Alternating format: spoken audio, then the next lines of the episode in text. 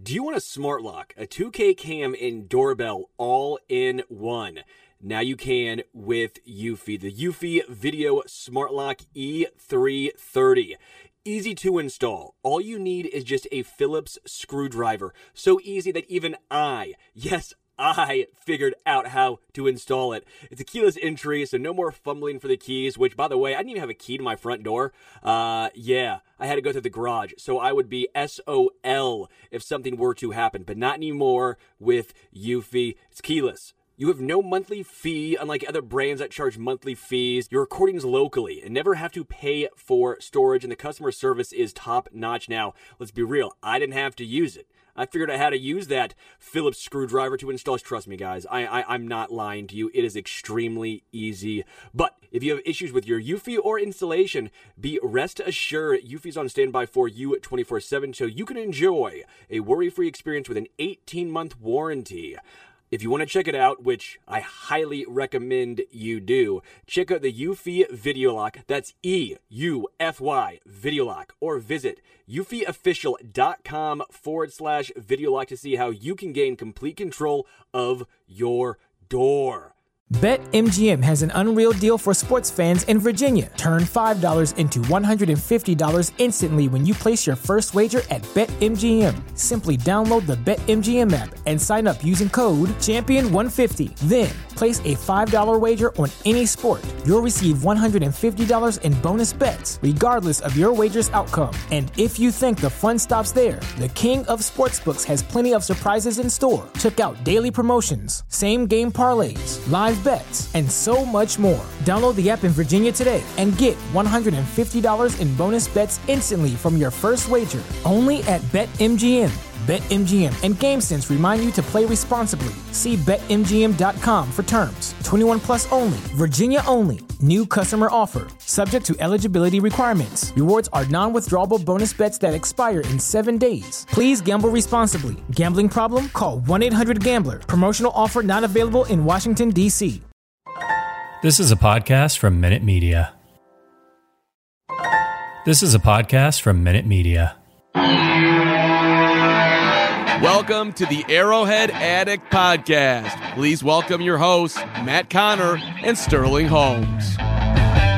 Welcome to the Arrowhead Addict Podcast with Matt Connor and Sterling Holmes. I am Sterling Holmes. No Matt Connor. Matt Connor getting peed on in the City Museum in St. Louis. That's probably what he deserves for being in St. Louis. I'm sorry if you're a Chiefs fan from St. Louis. We love you you just have bad Starbucks and City Museum is actually pretty freaking sweet. So instead of Matt Connor, I will be joined by Jake. You're going to say your last name for us. I got a, a, nice lesson from him right before the show started. So I'm really excited to see how he pronounces his last name. Yeah, hopefully I'll, I'll pronounce it the same way I did before. Uh, the, the spelling is K O K O R I S. Pronunciation is Kokoris. Bullshit. You pronounced it different the first time. I'm calling it. You got me. He's Greece. And I found out he eats a ton of gyros because that's how you pronounce it. Us Americans have been pronouncing it wrong this entire time. Yeah, I mean it, it's like a healthy amount. I, it's a healthy amount of gyros. Yeah, yeah, yeah. And we we both ate chicken shawarma, but we did. We enough did. about uh, enough about Greece because right here in Kansas City, the Chiefs, AFC West champions, the Chiefs the number one seed in the AFC, if it were to end right now, they control their destiny. The Chiefs have a big game against the Cincinnati Bengals coming up after they just demolished, beat the brakes off of a corpse of Big Ben Roethlisberger. Jake, first off, what was your takeaway from the Chiefs' dominating win over the Steelers? Man, about 20 seconds into the Steelers' first offensive possession, Big Ben hits Najee Harris in the flat, and just like eight Chiefs are there for a loss of two or three. And at that point, I was like, I know exactly how this game is going to go.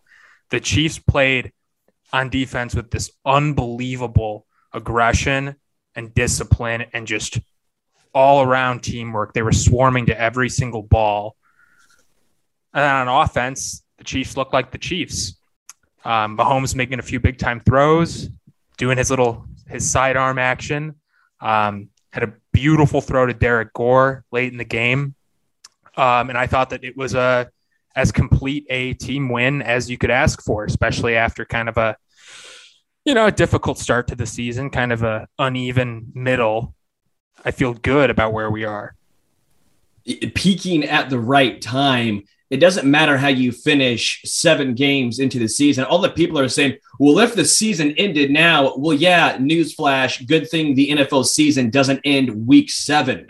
All those Chargers, Raiders, Broncos fans that were had that little meme going around pointing that said who's last in the AFC West, and now it's the same thing. They're all pointing up, but now who's first?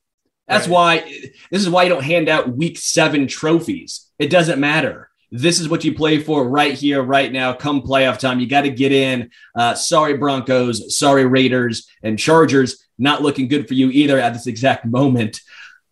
How yeah, it's, it's also just Oh, go ahead. No, go ahead and say, how was Kansas City able to turn it around from what was such a weird, frustrating start to what they look like now, which is the clear cut best team in the NFL? If I had to say one thing, I'd say chemistry. Um, the piece, the same pieces that are on the Chiefs right now, besides Melvin Melvin Ingram, were all there at the start of the season. But the team that we saw on Sunday looks very different from the team that we saw get walloped by Tennessee earlier in the year. Um, I don't know what went into the, the shift, but there's a definite and obvious shift in how the Chiefs are playing both on offense and defense, especially on defense.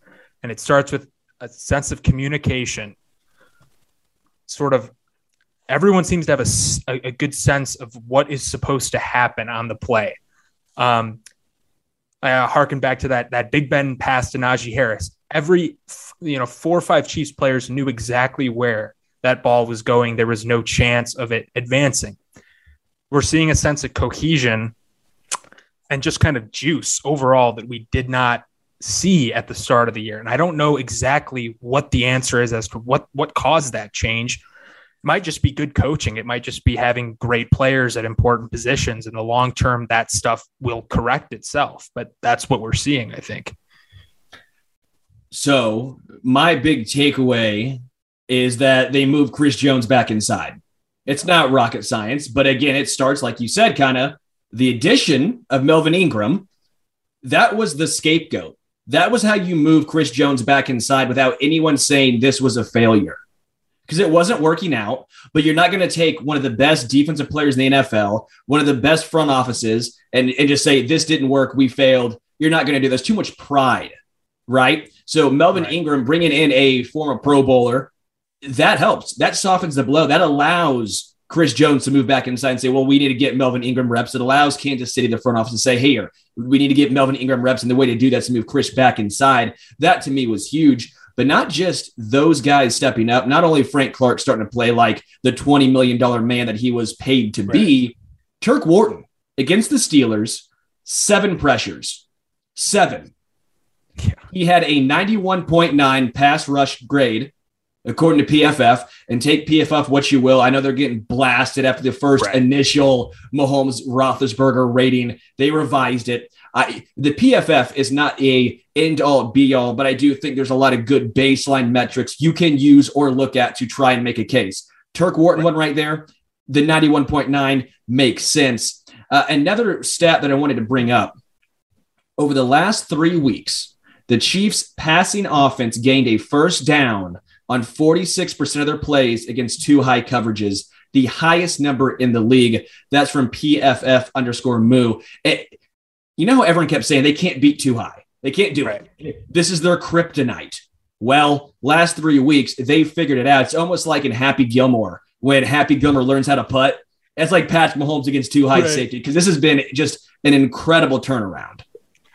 Right. It's like once once Mahomes shows that he's content taking those 10 yard completions over and over again, I mean, I'm not a mathematician, but you get 10 10 yard completions, that's a touchdown. So defenses are going to have to adjust from playing so far back once Mahomes is showing that, hey, you know, I know I said that I was bored you know, playing the short game stuff, but showing that he's content with doing it when needed has, you know, warranted a, a, a change on defense or shift from uh, from defenses. So, looking at the biggest injury from that game against the Steelers, Clyde Edwards Helaire, good news. It yeah. wasn't a fractured collarbone because when it first happened, I go, my goodness, that's a broken clavicle. He's going to be out for the season. It, it's done. But they said, I think, I think it listed as a bruised shoulder. So a bruised clavicle, bruised collarbone, bruised shoulder, whatever you want to call it. It's not as serious as once thought. He might not make it against the Bengals. That seems like a pretty quick turnaround, but it sounds like he'll be back at some point. In his absence, though, are you comfortable with Darrel Williams, with Derrick Gore, with whoever they bring in as that third back to to fill that void by Clyde Edwards Helaire?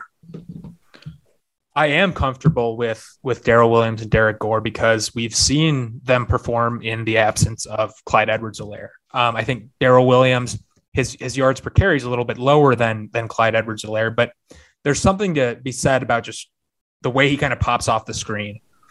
He has more of a physical running style. He's a little bit more decisive, I think. And he's emerged as a really viable pass catcher. And then Derrick Gore, too, seemingly out of nowhere, has become a nice little spark plug who's not only not only a spark plug, but he's he's able to carry the ball, you know, 10 plus times a game. I think that the Chiefs are going to navigate um, this the uh, Clyde Edwards-Helaire injury just fine. Um, I'd I'd love for a, a, fully healthy Clyde ready to go for the playoffs, and I think that we're we're pretty good at running back for right now with those two guys. Yeah, I, I, think there's a lot of depth, and that's what stands out for me is Kansas City all around the field, offense, defense. They have what four cornerbacks they can go deep. They have about seven guys on the defensive line you're comfortable with. Hell, they have a third string right tackle in Andrew Wylie, and he's stonewalling TJ Watt. I mean, they are a deep, deep team, but they do have a lot of depth at running back. I'm not worried. Darrel the Barrel, he has a different running style, like you mentioned, but the emergence of him as a pass catcher has been crucial. When a lot of the wide receivers weren't stepping up, he was the dude who was stepping up and making plays happen. Derrick Gore, in limited opportunities, looks like he's just this incredible player. And I get it, small sample size, but he looks like he's been making a ton of plays when given right. that chance. As much as it sucks that Clyde is out, I don't think the Chiefs will have a major issue. The main reason why I am uh, sad is for Clyde Edwards Helaire himself. Two out of the past three weeks, I thought he's had his two best touchdown runs. Right. The one when he bounced off, showed the vision, bounced back outside and scored. That was huge. And then this past week against the Steelers, gets stuffed by like three dudes, stays on his feet, and is still able to, to get into the end zone. And you could just see how stoked he was. I mean, the muscle hamster himself. It, it, was incredible to watch how happy Clyde was because, as he knows, he the biggest knock against him was poor vision and right. the balance is fine, but he's not. If he gets hit, he's going down. Those two plays right there showed great vision and great balance, the ability to not go down at first contact. Just to me, I, I feel bad for Clyde. He's kind of putting the haters to rest, and then this happens. Right. Yeah, you know, it's kind of the the curse of being a an early early drafted first round running back is you know first of all there's questions as to any as to whether any team should draft a, a running back in the first round so you're they already shouldn't. facing this barrier where it's like you have to be Jamaal Charles to even be considered an acceptable draft pick so there's all this just unbelievable pressure on Clyde and I think that you you mentioned that the touchdown celebration in the Steelers game. I think that's exactly kind of like the microcosm of all of this all this pressure and all of the all the narratives kind of building up because you you saw him he ran into a you know four Pittsburgh defensive linemen and bounced out which was the exact thing that people thought he couldn't do and you saw Mahomes and the other Chiefs offensive players celebrating with him as if to say like see I can um, so of course there's that there's that personal element where it's like we we would love for Clyde to just silence the doubters and go on an extended run. Um, so it, it does stink in that regard that he's sidelined again. really quickly before we go further, before we switch gears and talk about Patrick Mahomes and the Cincinnati Bengals, got to give a shout out, Knuckleheads.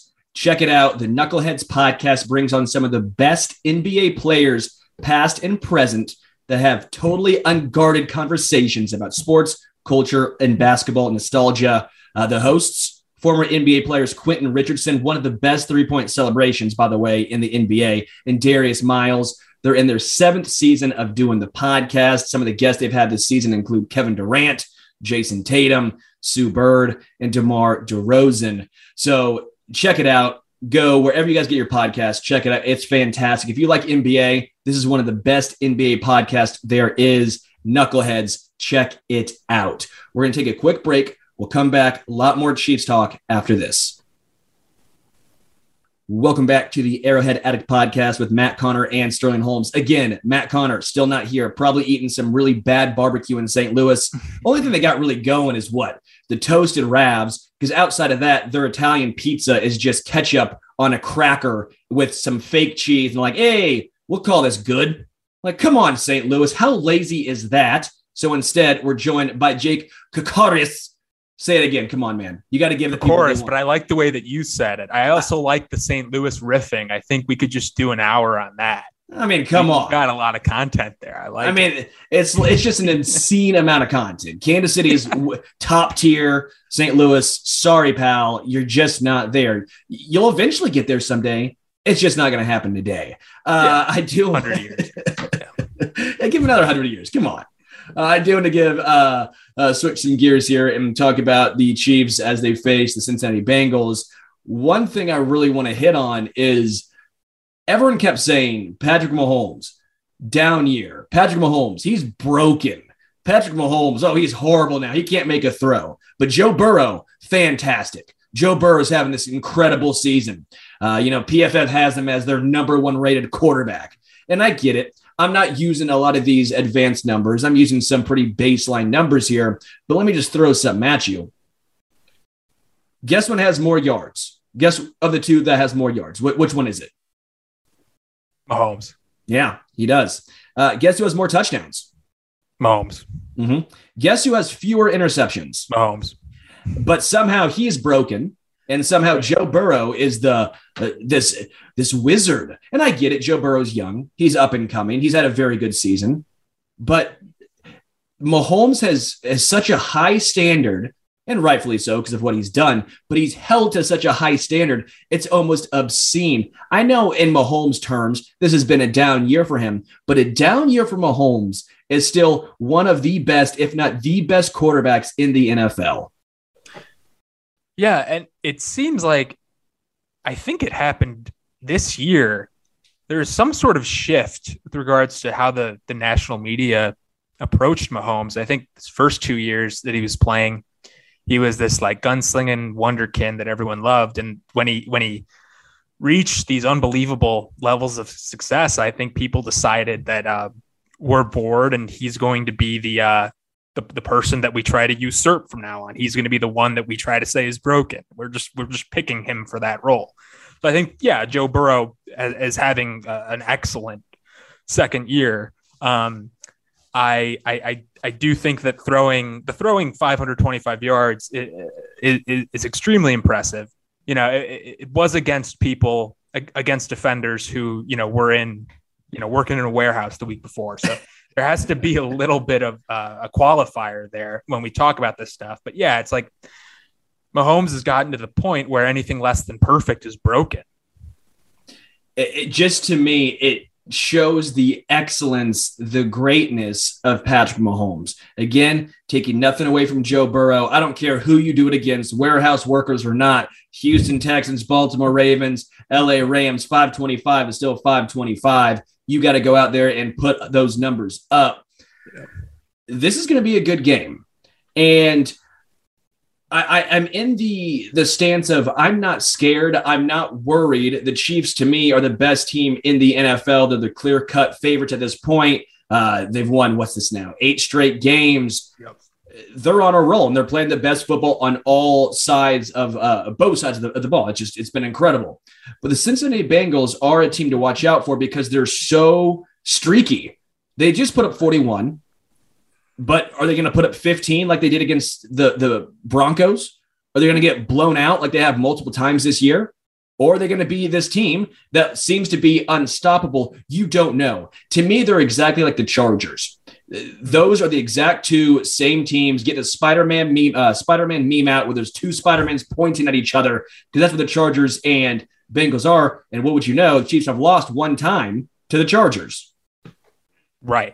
And what's interesting is if the if the Bengals beat the Chiefs, then they're in the playoffs. And this is a home game for the Bengals. This is a level of pressure that the Cincinnati Bengals franchise hasn't faced since Carson Palmer was the quarterback.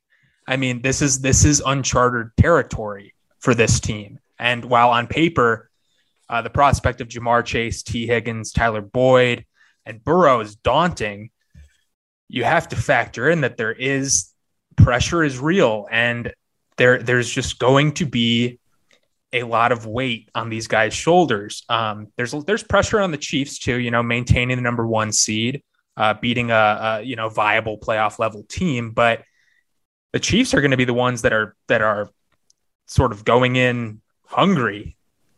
The the Bengals are the ones that sort of have to stave the Chiefs off. The Bengals are the ones that the Bengals aren't going to be the Bengals that we we saw last week, where they were just lighting up the Ravens, just kind of blowing them out. This is a game where the expectations are on them to perform. So it'll be interesting to see how they respond. So I know they're no longer no longer the Bungles, but to me, the Chiefs have the advantage in the facets that really matter. While Cincinnati's weapons are incredible, no, nothing to take away from Tyler Boyd, uh, Ja'Marr Chase, Tee Higgins, Joe Mixon. Um, we obviously talked about Joe Burrow. The Chiefs have been so good in the secondary, but that to me starts with the guys up front. Chris Jones is a wrecking machine, and he's going up against a frankly not great offensive line. Chris Jones and this defensive line should have an absolute field day. If Turk Wharton's getting seven pressures against the Steelers, I don't think there's any reason why he can't get seven pressures against a poor offensive line like the Bengals. Yeah, that's absolutely true. Um, you know, especially we get a, a vintage Frank Clark performance. Um, one thing about the the corners in the secondary that I've been so impressed with is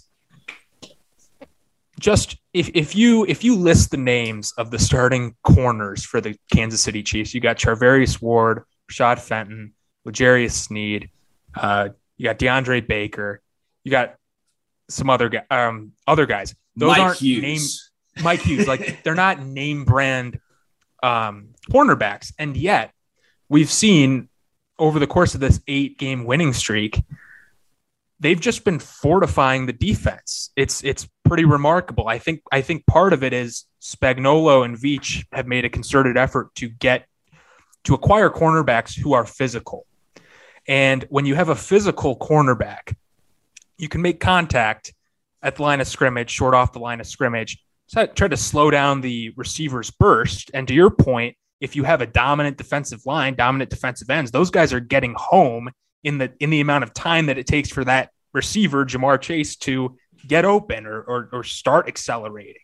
So I think it's sort of like it's sort of a, a really brilliant just scheme in general that that kind of holds up um, even against these more dangerous teams. Yeah, and I know I talk about Charvarius Ward a whole bunch on this podcast, but it's because I still think he does not get the recognition that he deserves. I'm with you. Yeah, for, for, for a long time, his biggest knock was his hands, right? First, he, he couldn't turn around, uh, and then he eventually learned to turn around. And then it was, well, his hands are bad, though. And again, I always like to say this is why he plays defense and he's not a wide receiver. But you saw that play against the Steelers. He went up and got that ball, high pointed it. That was just incredible. But Charvarius Ward, like you mentioned, is so physical. He's not afraid to tackle. He's always in the defender's hip pockets. And how often do you see penalties against Charvarius Ward for how physical he is? Right. It's almost incredible the lack of flags against him. Exactly. And that's that's the fascinating thing because it's it's almost it, it's this trait that you don't really ever hear about when it comes to corners. Like how physical can you be without getting flags? Like like towing that line and Ward and Fenton and Sneed are, are really good at it. And it's it's just it's almost like this new this new trait that that we haven't really even considered being an important part of being a cornerback. But yeah, that's a huge Charvarius Ward. That's a huge reason why he's able to, you know, stay steady with these with these number one wide receivers. Yeah, it's almost funny. It's almost like an offense alignment that when, when they're not getting their name called, you're like, that's a good offense alignment. It's almost like Charvarius Ward. He's he's almost boring, right? He he just does what he has to do and he gets his job done. He's not Marcus Peters. He's not out there getting eight interceptions a year. He's not out there also throwing flags and throwing socks into the, you know, wherever which way he wants. So I get it. Charvarius Ward's not this super flash. He's not Deion Sanders, but boring can be good at cornerback at that position. That is almost what you want. Speaking of the offensive line, they've been just absolutely incredible. They're starting to gel. Andrew Wylie, I think, is not getting enough recognition. I know people are like, are saying, oh, we can't wait until this, that, and the other, until Remmers gets back, until Niang gets back, and Niang's supposed to get back this week. Hmm. But Wylie's been very serviceable.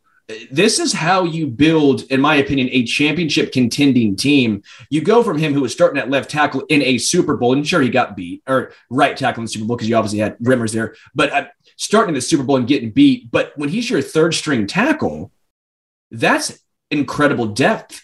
So, talk a little bit about what this offensive line has been able to do and how they've been able to turn around from the Super Bowl until now and become one of the best units in the NFL.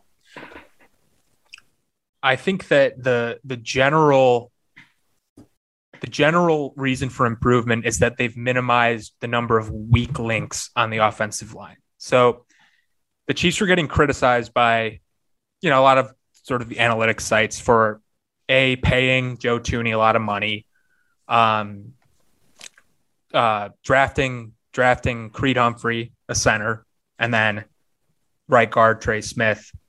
Um, obviously, they traded that first round pick for Orlando Brown and didn't really address right tackle aside from keeping Wylie, and then you had you had Niang return from that from the COVID um, opt out last year. And so they, they were, they were getting criticized because it was like the Chiefs aren't investing in the the offensive line positions that matter. They're not really they're, they're they didn't spend money on a right tackle. They spent money on a left guard. They spent a lot of money on a left guard.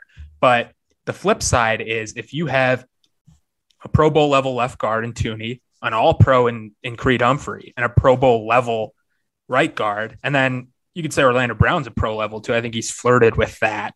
Um, what you have is you have you have three offensive linemen that you don't have to worry about, and that takes a ton of pressure off the tackle. So they've been able to optimize their strengths, which is the interior offensive line, which has lowered the pressure on someone like Andrew Wylie, who can step in, play a serviceable game against TJ Watt.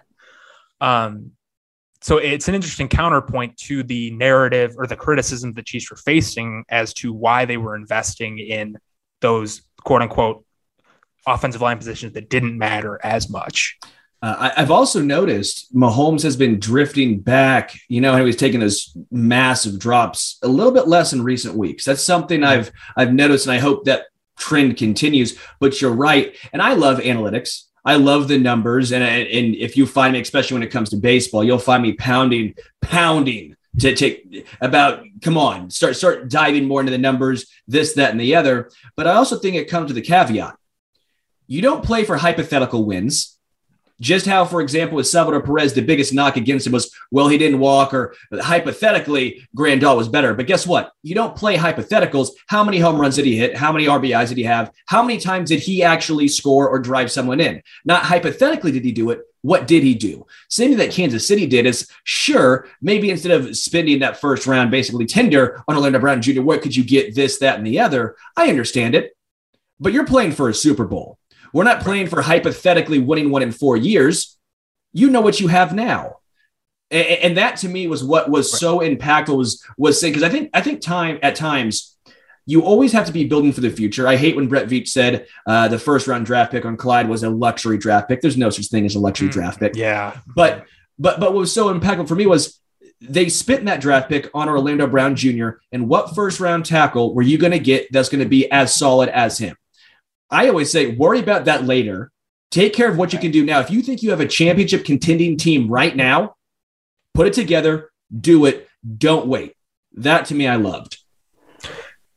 Right. You want to, you balance the team goals, which is when, when you have Mahomes, Tyreek Hill, and Travis Kelce on a team, your goal should be to win the Super Bowl. So you want to be a little bit more aggressive, like flipping that first for Orlando Brown, which is a sure thing in the sense that you know that you're getting a starting left tackle. He may not be an all pro, but you know you're getting a starting left tackle. Um, if you you flip to some other team like the Lions, the, the the the, team goal isn't to win a Super Bowl. It's it's just to accrue you know assets. So I, I do I do think that it was impressive how Brett Veach kind of towed that line between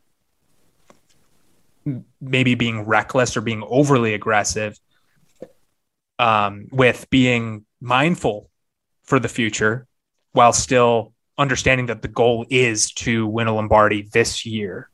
Yeah. Just to me, it also helps when you're Brett Veach and you hit on six rounders like Fenton, uh, Trey Smith, uh, Creed Humphrey. When you hit on guys like that, that makes your job so much easier and you can afford to overpay or spend draft capital on the first round because you have such an eye for talent later on the draft with Jarius Sneed, fourth round. I mean, how often are teams hitting on those draft picks? I get it. You don't want to necessarily count on every single year you hitting on a six rounder. But when you can do that time and time again, to me, it's really impactful. Also, the ability to retool the linebacking core with Willie Gay Jr. and Nick Bolton has been transformational. Mm-hmm. Uh, Anthony Hitchens and Ben Niemann, by the way, give a shout out. They've stepped up their game as well. Even Dorian. O'Daniel laid the wood. When he's laying the wood against your team, uh, watch out. But that to me is also one of the biggest storylines is the weakest attribute of this team was stopping the run and their linebackers last year all of a sudden it's looking like a strength and a strength that's going to be around for a long time. That's right. And and another one of those one of the kind of knocks from I mean not to not to bang on the analytics uh, just analytics in general because I, I also value them greatly but there were there was criticism about taking a a run stopping linebacker Nick Bolton and what we have what we really have now on the Chiefs is, is we have Nick Bolton, who's exceptional at stopping the run, but that drop off and pass coverage ability, Bolton's not the best in coverage. You can kind of pick up with a roaming L'Jarius Sneed, who's sort of like a just kind of a, a Swiss Army knife, or Willie Gay, who is exceptional in coverage. There's there's little ways to make up for those types of deficiencies players may have. So I think again, it's it's it's interesting how you know you draft Nick Bolton to stop the run, and there are other parts of your team that can ameliorate the parts of Nick Bolton's game that aren't ideal. So it's it's it's it's just an interesting way to approach team building, and it's it's I mean the proof is in the receipts. It's worked so far. So Chiefs Bengals. How does this game play out? What is your final score? So normally I would I would I would I would guess that this is sort of um, Andy Reid doesn't play the full deck. They kind of uh, they try to stay in the game. They try to win it, but they're not they're not really in, in full playoff mode. But two, but a few things um, counter that. Uh, Andy Reid in that in that the Chiefs always do those post victory locker room videos. And typically when they win the division, which they do a lot, Andy Reid's, you know, doing his dab or he's he's he's talking about steak or whatever. But he was pretty professional and like kind of subdued. Um, and there was another, I mean, he he pulled Mahomes with 11 minutes left in the fourth quarter, but left a lot of the other guys out. And he was asked about it, and he said, "We're just not there yet. Like we're not we're not ready to rest." Um, so though those two kind of clues um, make me think that this is a big game for from Andy Reid's perspective in the sense that I think Andy wants to see what Hardman, Pringle and Gordon have in a big game.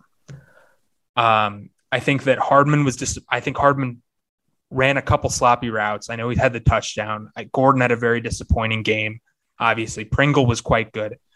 I think that the Chiefs are going to basically throw the kitchen sink at the Bengals. I think that they're going to try to just see what their offense has and and their offense beyond Tyreek Hill and Travis Kelce. And they're going to see how far that can get them. And I think that that can get them far. I don't know.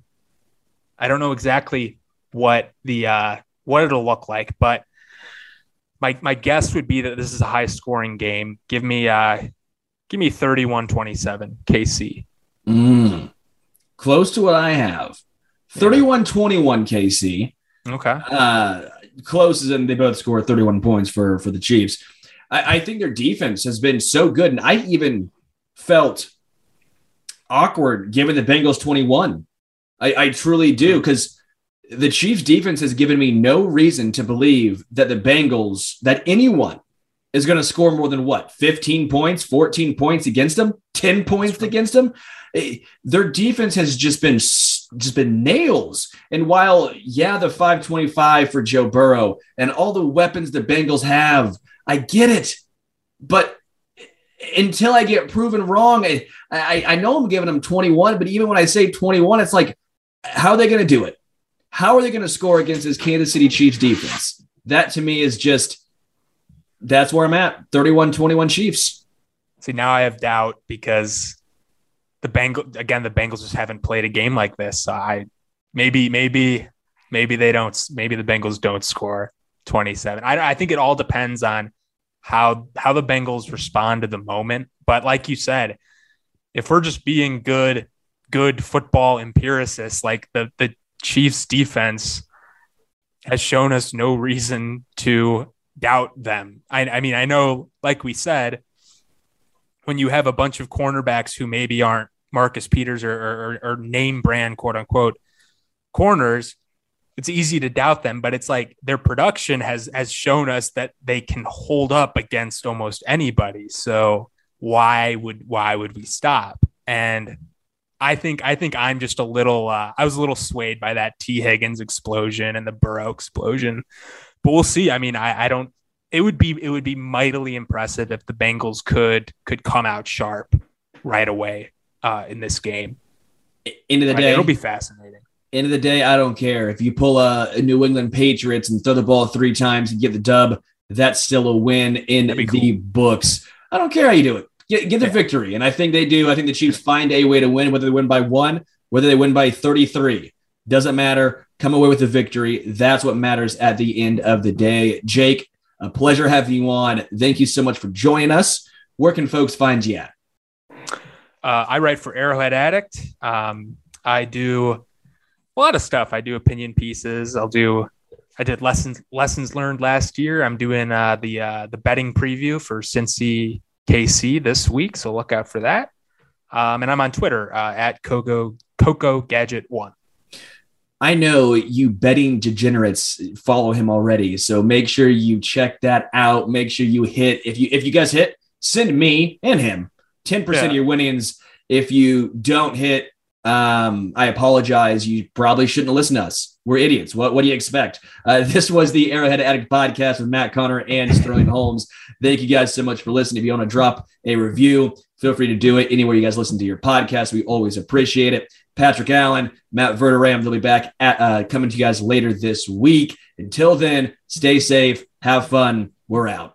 BetMGM has an unreal deal for sports fans in Virginia. Turn $5 into $150 instantly when you place your first wager at BetMGM. Simply download the BetMGM app and sign up using code Champion150. Then, place a $5 wager on any sport. You'll receive $150 in bonus bets, regardless of your wager's outcome. And if you think the fun stops there, the King of Sportsbooks has plenty of surprises in store. Check out daily promotions, same game parlays, live bets, and so much more. Download the app in Virginia today and get $150 in bonus bets instantly from your first wager only at BetMGM. BetMGM and GameSense remind you to play responsibly. See BetMGM.com for terms. 21 plus only, Virginia only. New customer offer, subject to eligibility requirements. Rewards are non withdrawable bonus bets that expire in seven days. Please gamble responsibly. Gambling problem? Call 1 800 Gambler. Promotional offer not available in Washington, D.C. Say goodbye to your credit card rewards. Greedy corporate mega stores, led by Walmart and Target, are pushing for a law in Congress to take away your hard earned cash back and travel points to line their pockets. The Durbin Marshall credit card bill would enact harmful credit card routing mandates that would end credit card rewards as we know it. If you love your credit card rewards, tell your lawmakers hands off my rewards. Tell them to oppose the Durbin Marshall credit card bill.